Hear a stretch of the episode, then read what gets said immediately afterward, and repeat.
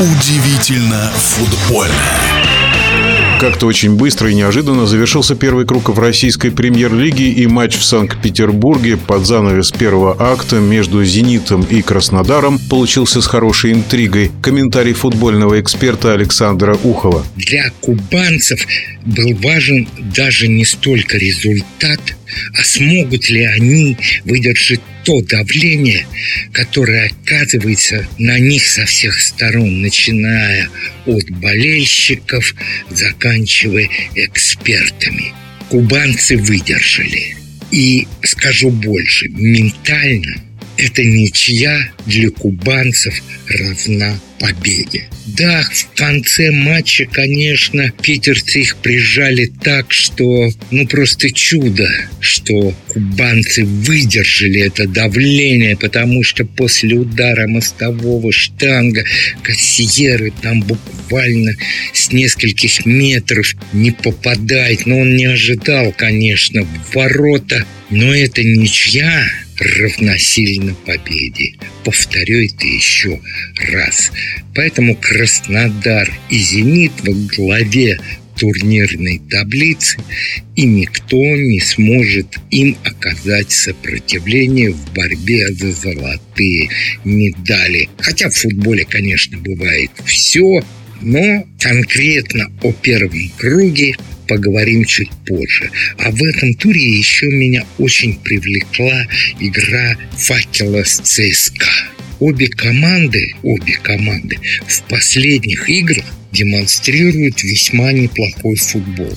Конечно, вы скажете, что на поле в Воронеже играть нельзя. Да, и снова поле, конечно, прямо скажем так, не помогало, а очень даже сильно мешало армейцам которые более техничны, более индивидуально выше стоят, чем воронежцы. Но в этом матче факел снова показал ну просто неукротимую волю. И снова в 90 плюс последней минуте он сравнял счет. Перед этим победа на 90 плюс, а теперь ничья. И факел уже стоит достаточно далеко от группы вылета. Ну, конечно, не сказать нельзя о матче «Спартак-Ростов», где в первом тайме была на поле только одна команда.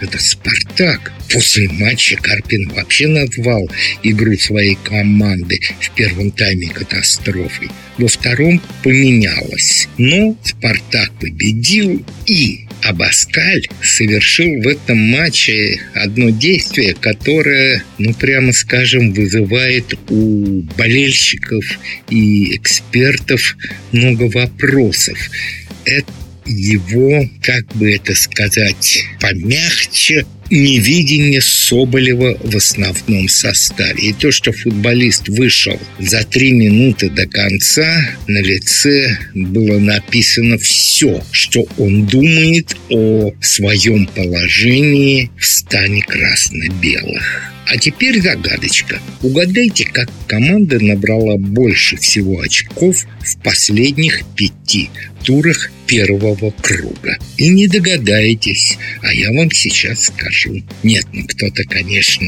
знает. Это Рубин. Четыре победы и одна ничья. В пяти последних турах ноль пропущенных голов. Поэтому Рубин так сейчас высоко для выходца из первой лиги, бывшей ФНЛ, взлетел.